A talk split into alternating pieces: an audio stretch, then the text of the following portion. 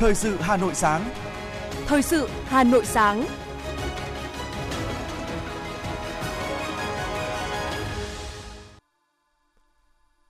Kính chào quý vị và các bạn. Tuấn Anh và Ngọc Bách xin được đồng hành cùng quý vị thính giả trong ba mươi phút của chương trình Thời sự sáng nay, thứ Bảy, ngày mười ba tháng tám năm hai nghìn không trăm hai mươi hai. Chương trình có những nội dung chính như sau. Chủ tịch Quốc hội Vương Đình Huệ dự tọa đàm tham vấn ý kiến chuyên gia về dự thảo luật khám bệnh chữa bệnh sửa đổi. Đồng chí Nguyễn Ngọc Tuấn, Phó Bí thư Thành ủy, Chủ tịch Hội đồng Nhân dân thành phố kiểm tra các đơn vị và làm việc với Sở Quy hoạch và Kiến trúc Hà Nội. Thành phố sử dụng căn cước công dân gắn chip thay thế thẻ bảo hiểm y tế tại một trăm phần trăm cơ sở khám chữa bệnh. Hơn bốn trăm bốn mươi nghìn liều vaccine phòng covid mười chín được tiêm trong ngày hôm qua. Phần tin thế giới có những thông tin. Khai mạc Tuần Văn hóa Việt Nam tại Campuchia năm hai nghìn không trăm hai mươi hai. Nhật Bản khuyến cáo tăng cường tiêm vaccine ngừa covid mười chín cho trẻ. Google chấp nhận án phạt hơn bốn mươi ba triệu đô la Mỹ tại Australia nhằm thu thập thông tin dữ liệu trái phép. Sau đây là nội dung chi tiết. Thưa quý vị và các bạn, chiều qua tại nhà Quốc hội, Chủ tịch Quốc hội Vương Đình Huệ đã dự tọa đàm tham vấn ý kiến chuyên gia về dự thảo luật khám chữa bệnh sửa đổi. Cùng dự tọa đàm có Phó Chủ tịch Thường trực Quốc hội Trần Thanh Mẫn, Chủ nhiệm Ủy ban Xã hội Nguyễn Thúy Anh, quyền Bộ trưởng Bộ Y tế Đào Hồng Lan. Phát biểu tại tọa đàm, Chủ tịch Quốc hội Vương Đình Huệ nhấn mạnh, dự án luật khám chữa bệnh sửa đổi đã được Quốc hội cho ý kiến tại kỳ họp thứ ba và dự kiến sẽ được xem xét thông qua tại kỳ họp thứ bốn. Đây là một trong những dự án luật hết sức quan trọng, tác động không chỉ đến ngành y tế, đến công tác chăm sóc sức khỏe của nhân dân, mà còn tác động sâu sắc đến các lĩnh vực của kinh tế, đời sống xã hội. Đây cũng là một trong những dự luật khó sau tác động rất nặng nề của dịch covid mười chín đã đặt ra nhiều vấn đề về cơ sở, y tế cơ sở, y tế dự phòng, các vấn đề liên quan đến tài chính y tế. Chủ tịch Quốc hội nhấn mạnh, xã hội hóa y tế có ý nghĩa rất quan trọng nhằm bù đắp thiếu hụt về tài chính nhà nước và mở rộng cung ứng dịch vụ cho người dân, nâng cao chất lượng khám chữa bệnh cho người dân, đồng thời bày tỏ mong muốn những vấn đề này sẽ được các đại biểu là chuyên gia pháp lý, chuyên gia y tế và các nhà quản lý trong lĩnh vực y tế đóng góp ý kiến để làm rõ những vấn đề này.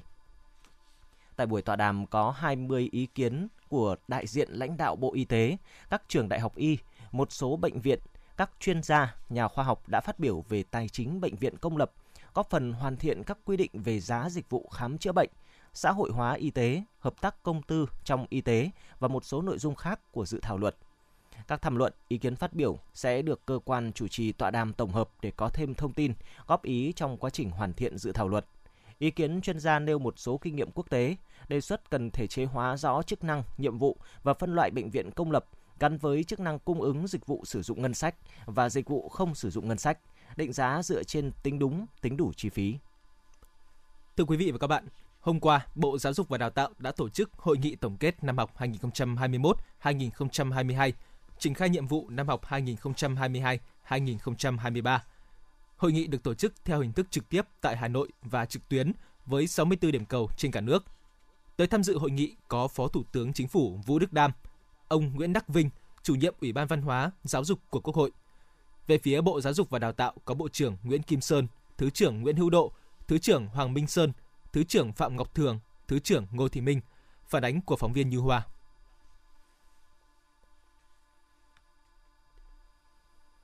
Năm học hai nghìn không trăm hai mươi mốt hai nghìn không trăm hai mươi hai là năm học đầu tiên ngành giáo dục triển khai thực hiện nghị quyết Đại hội đại biểu toàn quốc lần thứ mười ba của Đảng. Nghị quyết của Quốc hội về kế hoạch phát triển kinh tế xã hội năm năm hai nghìn không trăm hai mươi mốt đến hai nghìn không trăm hai mươi lăm, chương trình hành động của Chính phủ, thực hiện nghị quyết, kết luận của Đảng, Quốc hội và các văn bản chỉ đạo, điều hành của Chính phủ, Thủ tướng Chính phủ về giáo dục và đào tạo. Đây là năm học thứ hai ngành giáo dục triển khai chương trình giáo dục phổ thông hai nghìn không trăm mười tám. Tuy nhiên, dịch covid mười chín bùng phát trở lại và diễn biến phức tạp đã ảnh hưởng nặng nề đến các hoạt động của ngành. Lần đầu tiên khai giảng năm học phải tổ chức theo hình thức trực tuyến. Kế hoạch năm học bị đứt đoạn, chương trình và nội dung giáo dục phải thay đổi theo hướng chỉ còn phần cốt lõi. Gần hai mươi triệu học sinh, sinh viên phải tạm dừng đến trường, chuyển sang học trực tuyến, học qua truyền hình trong nhiều tháng liên tiếp. Trên bảy mươi nghìn sinh viên không thể ra trường đúng hạn, ảnh hưởng tới việc cung cấp nguồn nhân lực cho đất nước. Nhiều nhiệm vụ quan trọng của ngành giáo dục không thể tiến hành theo đúng kế hoạch, ảnh hưởng mạnh mẽ tới phát triển đội ngũ, tài chính, việc dạy, học và đảm bảo chất lượng giáo dục, ảnh hưởng tới tư tưởng, tâm lý của đội ngũ nhà giáo, trẻ em, học sinh, sinh viên và các bậc phụ huynh. Trước tình hình đó, ngành giáo dục đã linh hoạt ứng phó, chuyển trạng thái hoạt động, triển khai nhiều nhiệm vụ, giải pháp để thực hiện hiệu quả chỉ thị số hai mươi tư của Thủ tướng Chính phủ về đẩy mạnh triển khai các nhiệm vụ, giải pháp tổ chức dạy học an toàn, bảo đảm chương trình và mục tiêu chất lượng giáo dục, đào tạo, ứng phó với đại dịch cô vít mười chín, cũng như chỉ thị số tám trăm của Bộ trưởng Bộ Giáo dục và Đào tạo về thực hiện nhiệm vụ năm hai nghìn không trăm hai mươi mốt đến hai nghìn không trăm hai mươi hai ứng phó với dịch cô vít mười chín. Toàn ngành tiếp tục thực hiện đổi mới, kiên trì mục tiêu chất lượng giáo dục và đào tạo, hoàn thành mục tiêu kép vừa phòng chống dịch cô vít mười chín, vừa ra sức phấn đấu khắc phục khó khăn, hoàn thành nhiệm vụ năm học, đáp ứng yêu cầu đổi mới và bảo đảm chất lượng giáo dục, đào tạo. Phát biểu tại hội nghị, Bộ trưởng Nguyễn Kim Sơn nhận định những khó khăn của ngành và những mục tiêu trước mắt cần phải làm trong mười hai tháng tới. Năm học hai nghìn không trăm hai mươi mốt đến hai nghìn không trăm hai mươi hai là một năm đầy thử thách, là một năm học mà ngành giáo dục có thể nói là đứng trước nguy cơ khủng hoảng, có nguy cơ không hoàn thành được kế hoạch nhiệm vụ của năm học, là một năm mà chất lượng giáo dục bị đe dọa nghiêm trọng. Trường học đã phải đóng cửa trong thời gian dài. Toàn ngành đã chuyển sang dạy học trực tuyến trên diện rộng cả nước, trong điều kiện thiếu thốn nhiều bề, nhưng với một nỗ lực vượt bậc, với định hướng kiên trì và mục tiêu chất lượng, thì toàn ngành là đã vượt qua được thử thách lớn đó. Có thể nói, trong mười hai tháng của một năm triển khai kế hoạch nhiệm vụ mới của năm học là một năm mà nhiệm vụ và công việc của ngành hết sức là nặng nề. Đặc biệt đối với ngành giáo dục phổ thông thì chỉ trong mười hai tháng tới thì các cơ sở giáo dục sẽ phải triển khai nội dung chương trình và sách giáo khoa mới cho các lớp lớp ba, lớp bảy, lớp mười. Và cũng trong mười hai tháng tới thì tiến hành thẩm định, in ấn, xuất bản cho các lớp bốn, tám, mười một và tổ chức triển khai biên soạn cho các lớp năm, chín và mười hai. Tất cả những nhiệm vụ lớn đó đều diễn ra trong mười hai tháng tới. Ghi nhận và đánh giá cao sự nỗ lực của toàn ngành giáo dục trong năm học hai nghìn không trăm hai mươi mốt đến hai nghìn không trăm hai mươi hai, Phó Thủ tướng Chính phủ Vũ Đức Đam nhấn mạnh ngành giáo dục đã nỗ lực rất nhiều để hoàn thành nhiệm vụ năm học hai nghìn không trăm hai mươi mốt đến hai nghìn không trăm hai mươi hai. Phó Thủ tướng Chính phủ Vũ Đức Đam đề nghị thời gian tới, toàn ngành phải tập trung bù kiến thức cho học sinh sau thời gian dài học trực tuyến, giải quyết các vấn đề về tâm lý đối với học sinh hay vấn đề thiếu giáo viên ngoài công lập. Đặc biệt, toàn ngành cần bám sát nghị quyết hai mươi chín để tiếp tục đổi mới trong tất cả các khâu, tiến hành từng bước một, tiến tới tổng kết mười năm triển khai nghị quyết. Phó Thủ tướng Chính phủ Vũ Đức Đam nói. Thì chúng ta tinh thần chung là chúng ta tiếp tục bám sát nghị quyết hai mươi chín, đổi mới tất cả các khâu. Cái này là toàn diện căn bản mà. Thì chúng ta tiếp tục. Và tới đây chúng tôi đã có cùng với các đồng chí lãnh đạo bộ bàn đấy theo các chuyên đề phối hợp với chỗ bên Vinh và các cơ quan của đảng bên chỗ ban tuyên giáo đó. Chúng ta tiến hành từng bước một, chúng ta đã có sơ kết năm năm của nghị quyết và tới đây chúng ta sẽ làm một số cái chuyên đề. Bởi vì trong nghị quyết là nói rất nhiều các chuyện từ khâu từ cái khung hệ thống, khung trình độ, chương trình, sách giáo khoa, kiểm định, đánh giá giáo viên tới cơ sở vật chất, đổi mới quản lý nhà nước, quản lý quản trị, nghiên cứu khoa học và hợp tác quốc tế. Đúng. Thứ hai là vẫn phải nhắc lại nữa để làm mạnh hơn. Đấy là thực hiện làm sao cho thực chất cái việc dạy và học để phát triển toàn diện cả về đức trí hành vi. Thay mặt lãnh đạo Bộ Giáo dục và Đào tạo, toàn thể giáo viên, cán bộ quản lý, học sinh, sinh viên ngành giáo dục,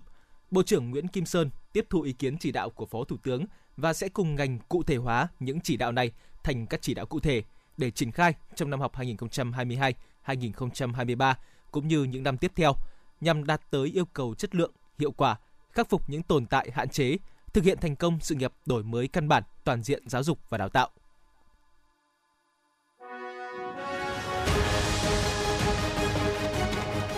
Thời sự Hà Nội, nhanh, chính xác, tương tác cao. Thời sự Hà Nội, nhanh, chính xác, tương tác cao.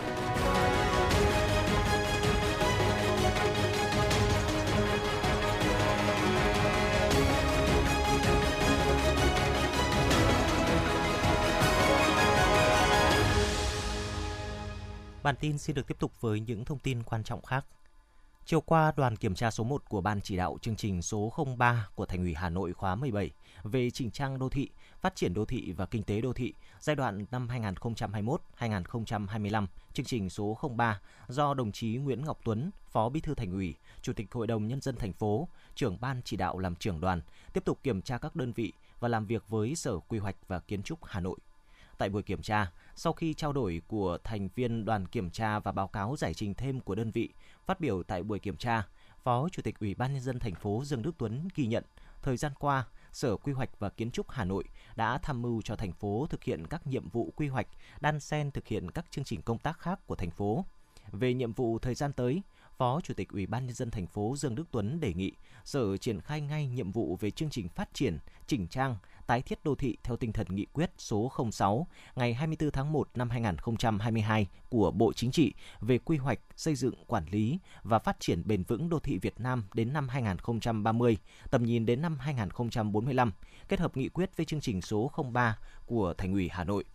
Nhấn mạnh hiện nay khâu thiết kế đô thị còn yếu, đồng chí Dương Đức Tuấn yêu cầu Sở Quy hoạch Kiến trúc cần phải có hướng dẫn cụ thể về phương án cải tạo, chỉnh trang các tuyến phố và phân kỳ phù hợp của thiết kế đô thị phải có độ sâu và chất lượng của đô thị. Đồng thời, Sở cần ra soát lại danh mục công trình kiến trúc khác có giá trị trước năm một nghìn chín trăm năm mươi tư, lập danh mục chính xác và xây dựng cơ chế đầu tư, bảo tồn, tôn tạo các công trình này. Kết luận buổi kiểm tra, Phó Bí thư Thành ủy, Chủ tịch Hội đồng Nhân dân thành phố Nguyễn Ngọc Tuấn đánh giá, Sở Quy hoạch và Kiến trúc đã thực hiện tốt công tác lãnh đạo, chỉ đạo, quán triệt, tuyên truyền, phân công nhiệm vụ, xây dựng kế hoạch của Đảng ủy và Sở.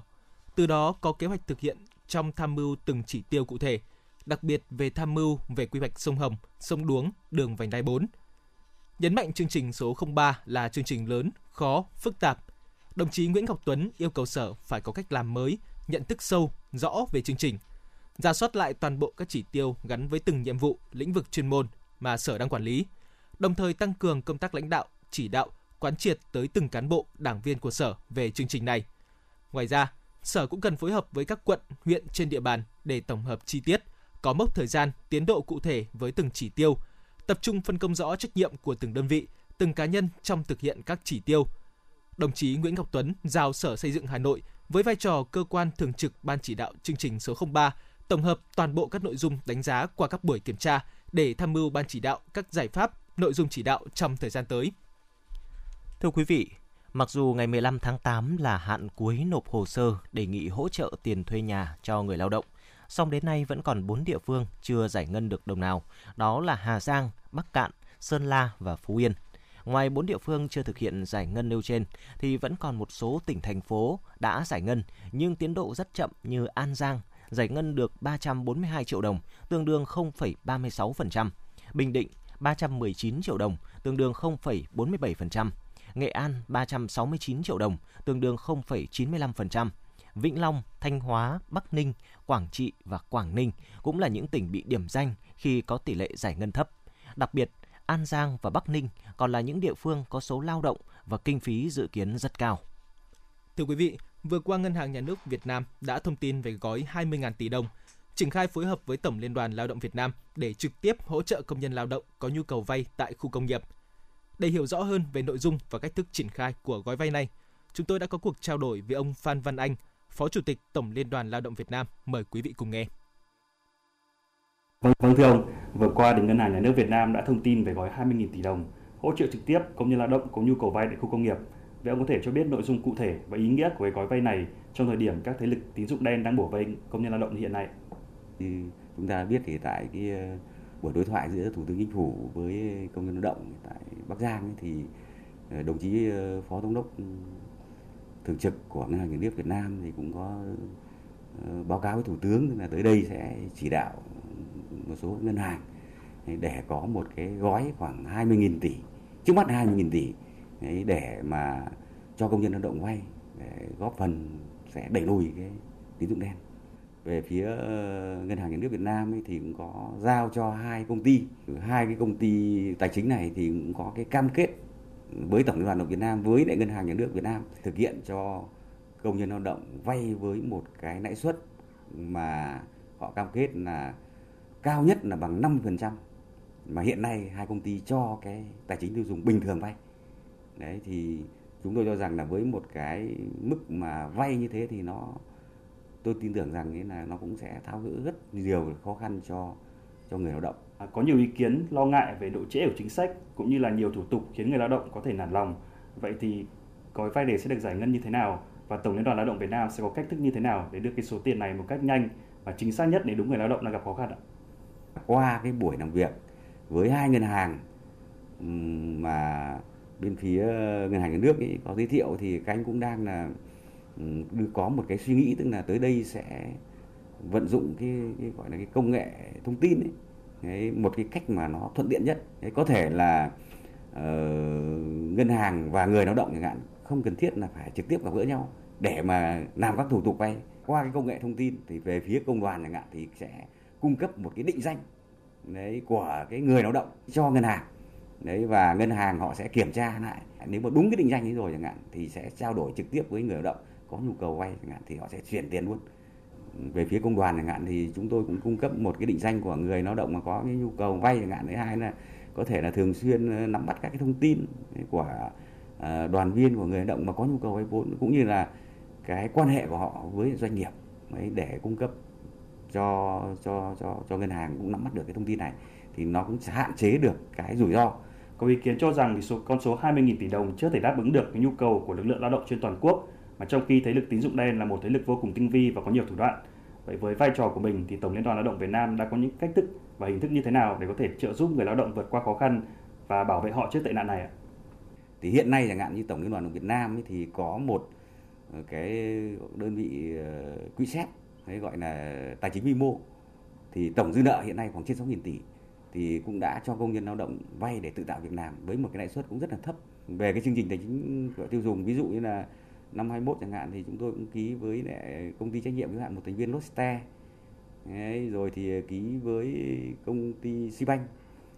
thì ngân hàng Sibank ấy, thì hiện nay thì cũng đang là đi vào triển khai mà mới là ở thí điểm thôi. Ví dụ như là đối với Lotte chẳng hạn thì đã triển khai ở ở Hải Phòng ấy, và Đồng Nai. Thế còn với Sibank chẳng hạn thì chúng tôi đang là khảo sát và đang là triển khai ở thành phố Hà Nội. Chúng tôi sẽ có một cái quy, ký một cái quy chế nó mang rất là toàn diện giữa Tổng Liên đoàn Lao động Việt Nam, giữa Đoàn Chủ tịch Tổng Liên đoàn Việt Nam với Ngân hàng Nhà nước Việt Nam, riêng về vấn đề mà cho công nhân lao động vay để mà gọi là nói không với lại cái tín dụng dụng đen với công nhân lao động. Cảm ơn ông đã tham gia trả lời phỏng vấn. Dạ, xin cảm ơn.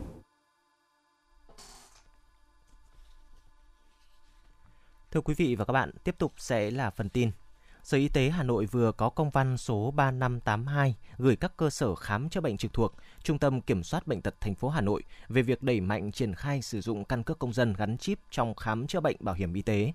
Theo đó, thực hiện ý kiến chỉ đạo của Ban chỉ đạo số không sáu, Ủy ban Nhân dân thành phố Hà Nội tại công văn số mười chín ngày bốn tháng tám năm hai nghìn không trăm hai mươi hai về việc triển khai các biện pháp đẩy mạnh công tác cấp căn cước công dân gắn chip trên địa bàn thành phố Hà Nội, Sở Y tế yêu cầu các đơn vị tiếp tục hướng dẫn triển khai thí điểm việc khám chữa bệnh bảo hiểm y tế bằng căn cước công dân có gắn chip.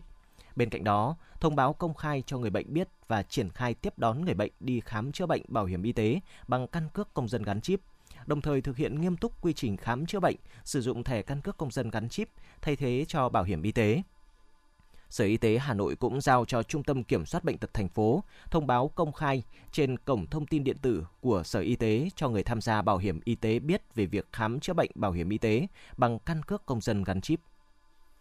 Theo Bảo hiểm xã hội thành phố Hà Nội, trong bảy tháng của năm hai nghìn không trăm hai mươi hai, tỷ lệ bao phủ bảo hiểm y tế ở địa bàn Hà Nội đạt chín mươi mốt phẩy bốn phần trăm dân số, với hơn bảy triệu năm trăm nghìn người tham gia.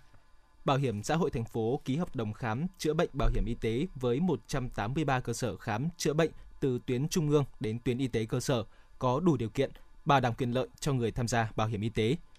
bảy tháng qua, thành phố có hơn năm triệu bốn trăm nghìn lượt người khám chữa bệnh bảo hiểm y tế. Cụ thể, bốn triệu sáu trăm bốn mươi nghìn hai trăm bảy mươi bảy lượt khám bệnh chữa bệnh ngoại trú, tám trăm lẻ năm nghìn bốn trăm chín mươi chín lượt điều trị nội trú.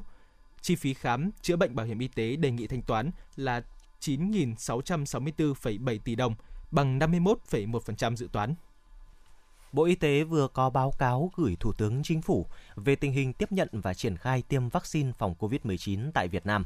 Trong báo cáo này, Bộ Y tế cho biết ngày hai tháng tám vừa qua, Hội đồng Tư vấn Sử dụng Vaccine của Bộ Y tế đã tổ chức họp về việc tiêm vaccine phòng cô vít mười chín cho trẻ em dưới năm tuổi và chưa có khuyến cáo tiêm vaccine phòng cô vít mười chín cho nhóm tuổi này. Bộ Y tế cho biết sẽ tiếp tục theo dõi khuyến cáo của Tổ chức Y tế Thế giới, kinh nghiệm triển khai của các quốc gia để đưa ra khuyến cáo và xác định nhu cầu vaccine tiêm cho trẻ dưới năm tuổi nếu đủ cơ sở và bằng chứng khoa học triển khai tiêm chủng.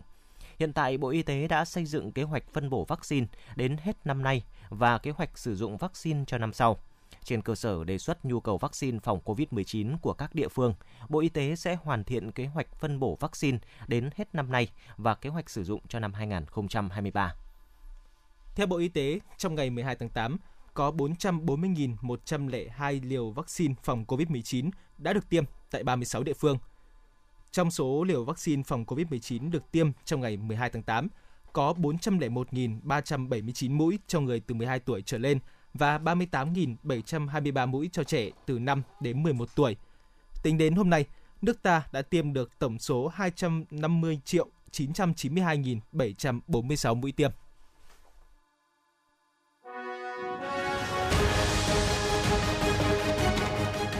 ép em chín mươi cập nhật trên mọi cung đường. ép em chín mươi cập nhật trên mọi cung đường.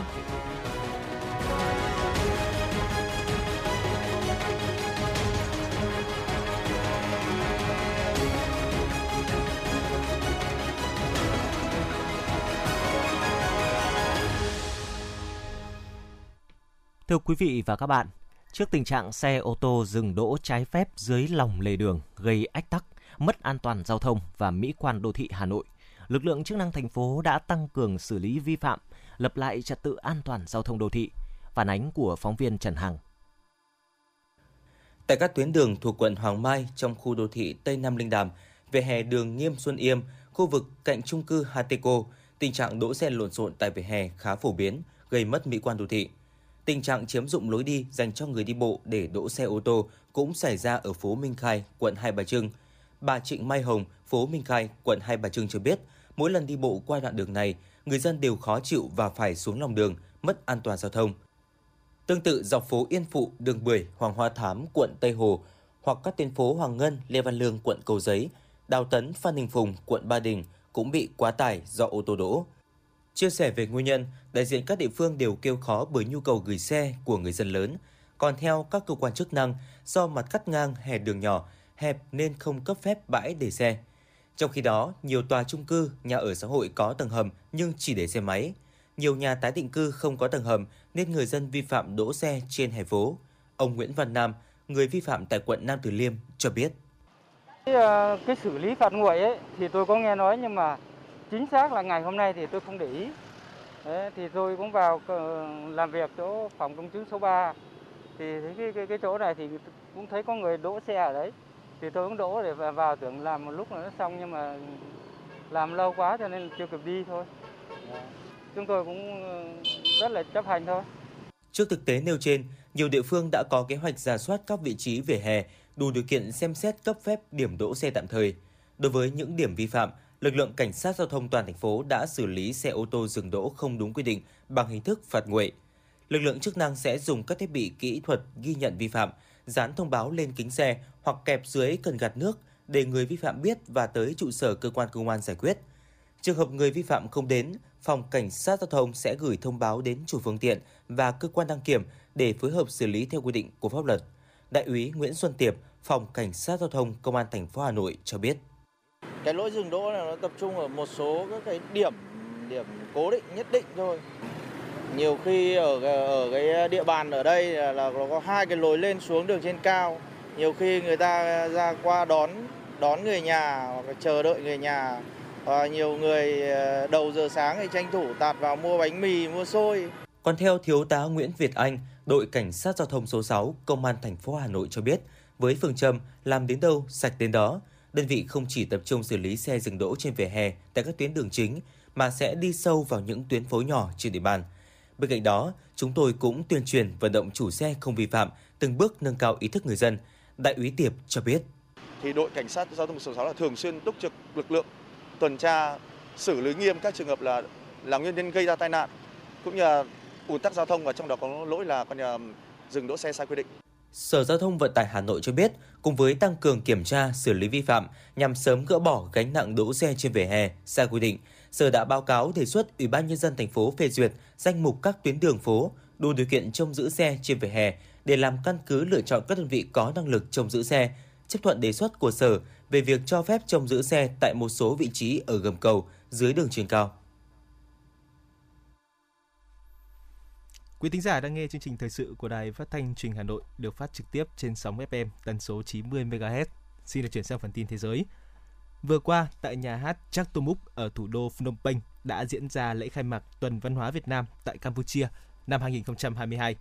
Đây là hoạt động nằm trong chuỗi sự kiện kỷ niệm năm mươi lăm năm ngày thiết lập quan hệ ngoại giao Việt Nam-Campuchia và chào mừng năm hữu nghị Việt Nam-Campuchia, Campuchia-Việt Nam hai không hai hai. Sau khi kết thúc các hoạt động tại thủ đô Phnom Penh, Tuần lễ văn hóa Việt Nam tại Campuchia tiếp tục tổ chức tại thành phố Siem Reap, nơi có quần thể đền Angkor nổi tiếng thế giới. Sự kiện văn hóa đầy ý nghĩa này sẽ góp phần tăng cường hơn nữa sự hiểu biết lẫn nhau, tình hữu nghị của nhân dân hai nước, cũng như quan hệ láng giềng, truyền thống lâu đời Việt Nam-Campuchia. Nhà máy điện hạt nhân lớn nhất châu Âu ở Ukraine liên tục bị tấn công trong mấy ngày qua, làm dấy lên lo ngại về một thảm họa hạt nhân. Cuộc họp của Hội đồng Bảo an Liên Hợp Quốc diễn ra vào rạng sáng ngày hôm qua, theo giờ Việt Nam, theo đề nghị của phía Nga nhằm bảo đảm an toàn cho nhà máy điện hạt nhân Zaporizhia ở Ukraine, khi cả hai phía Nga và Ukraine đều đang cáo buộc lẫn nhau ném bom nhà máy này. hai mươi sáu nước đã cam kết viện trợ tổng cộng thêm một phẩy năm tỷ euro để đào tạo và trang bị cho các lực lượng của Kiev, Ukraine. Đây là kết quả của hội nghị các nhà tài trợ cho Ukraine diễn ra tại thủ đô Copenhagen của Đan Mạch. Trước đó, hồi đầu tuần này, Mỹ tuyên bố sẽ cung cấp tám mươi chín triệu đô la Mỹ cho Ukraine để gỡ những quả mìn còn sót lại. Chính quyền thủ đô Seoul, Hàn Quốc đã quyết định đình chỉ hoàn toàn cấp giấy phép xây dựng đối với các căn hộ ở tầng hầm hoặc bán hầm sử dụng cho mục đích làm nhà ở. Quyết định này được đưa ra sau khi xảy ra trận mưa lớn lịch sử vừa qua tại thành phố Seoul. Ít nhất mười sáu người đã thiệt mạng hoặc mất tích. Trong ba tuần qua, Nhật Bản là quốc gia có số ca nhiễm cô vít mười chín nhiều nhất thế giới, đỉnh điểm có ngày lên đến hơn hai trăm năm mươi nghìn ca. Đáng chú ý, số ca mắc ở trẻ em là khá lớn khi mà tỷ lệ tiêm chủng ở lứa tuổi này vẫn còn thấp. Do đó, Nhật Bản đã khuyến cáo người dân nhanh chóng tiêm vaccine phòng cô vít mười chín để đảm bảo an toàn cho trẻ trong làn sóng dịch hiện nay. Hãng công nghệ Mỹ Google đã đồng ý nộp hơn bốn mươi ba triệu đô la Mỹ tiền phạt do lừa dối người dùng tại Australia nhằm thu thập thông tin dữ liệu trái phép. Số tiền phạt này dựa trên thỏa thuận giữa Google và Ủy ban Cạnh tranh và Người tiêu dùng Australia.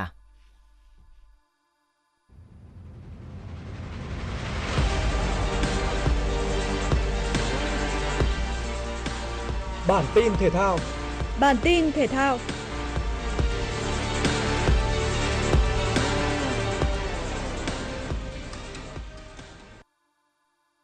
Trong trận đấu với u mười chín Thái Lan tại giải u mười chín quốc tế hai không hai hai, Văn Trường buộc phải rời sân sau một pha va chạm với cầu thủ đối phương. Theo xác nhận của bộ phận y tế, tiền vệ của câu lạc bộ Hà Nội bị rạn xương mác và phải nghỉ thi đấu từ hai đến ba tháng. Điều này có nghĩa là anh sẽ không thể tham dự vòng loại u hai mươi châu Á hai không hai ba diễn ra tại Indonesia vào tháng chín tới. Ngoài Văn Trường, một cầu thủ khác của u mười chín Việt Nam cũng dính chấn thương nặng là hậu vệ Tuấn Phong. Trong khi đó, Tạ Việt Sơn, Nguyễn Nhân Nghĩa và Thành Đạt bị loại sau giải u mười chín quốc tế hai không hai hai. Theo kế hoạch, u mười chín Việt Nam sẽ lên đường sang Nhật Bản tập huấn hai tuần trong tháng tám.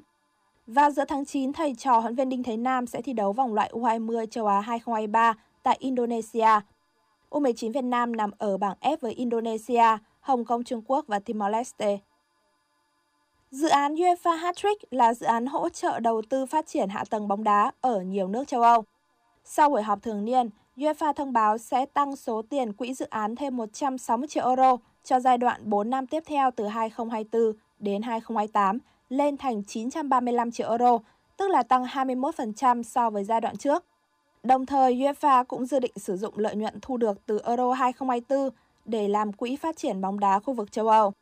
Kể từ năm hai không không bốn, dự án UEFA Hat-trick đã đầu tư gần hai phẩy năm tỷ euro cho việc phát triển cơ sở hạ tầng bóng đá ở lục địa này, góp vốn trong công tác xây dựng khoảng sáu mươi phần trăm sân vận động, mang đến hiệu ứng tích cực cũng như thành quả đáng chú ý ở nhiều quốc gia châu Âu. Dự báo thời tiết ngày mười ba tháng tám. Khu vực Hà Nội nhiều mây, có mưa rào và dông rải rác. Riêng trưa và chiều có lúc giảm mây, trời nắng. Gió đông nam cấp hai, cấp ba. Trong mưa dông có khả năng xảy ra lốc, sét và gió giật mạnh. Nhiệt độ từ hai mươi tư đến ba mươi hai độ.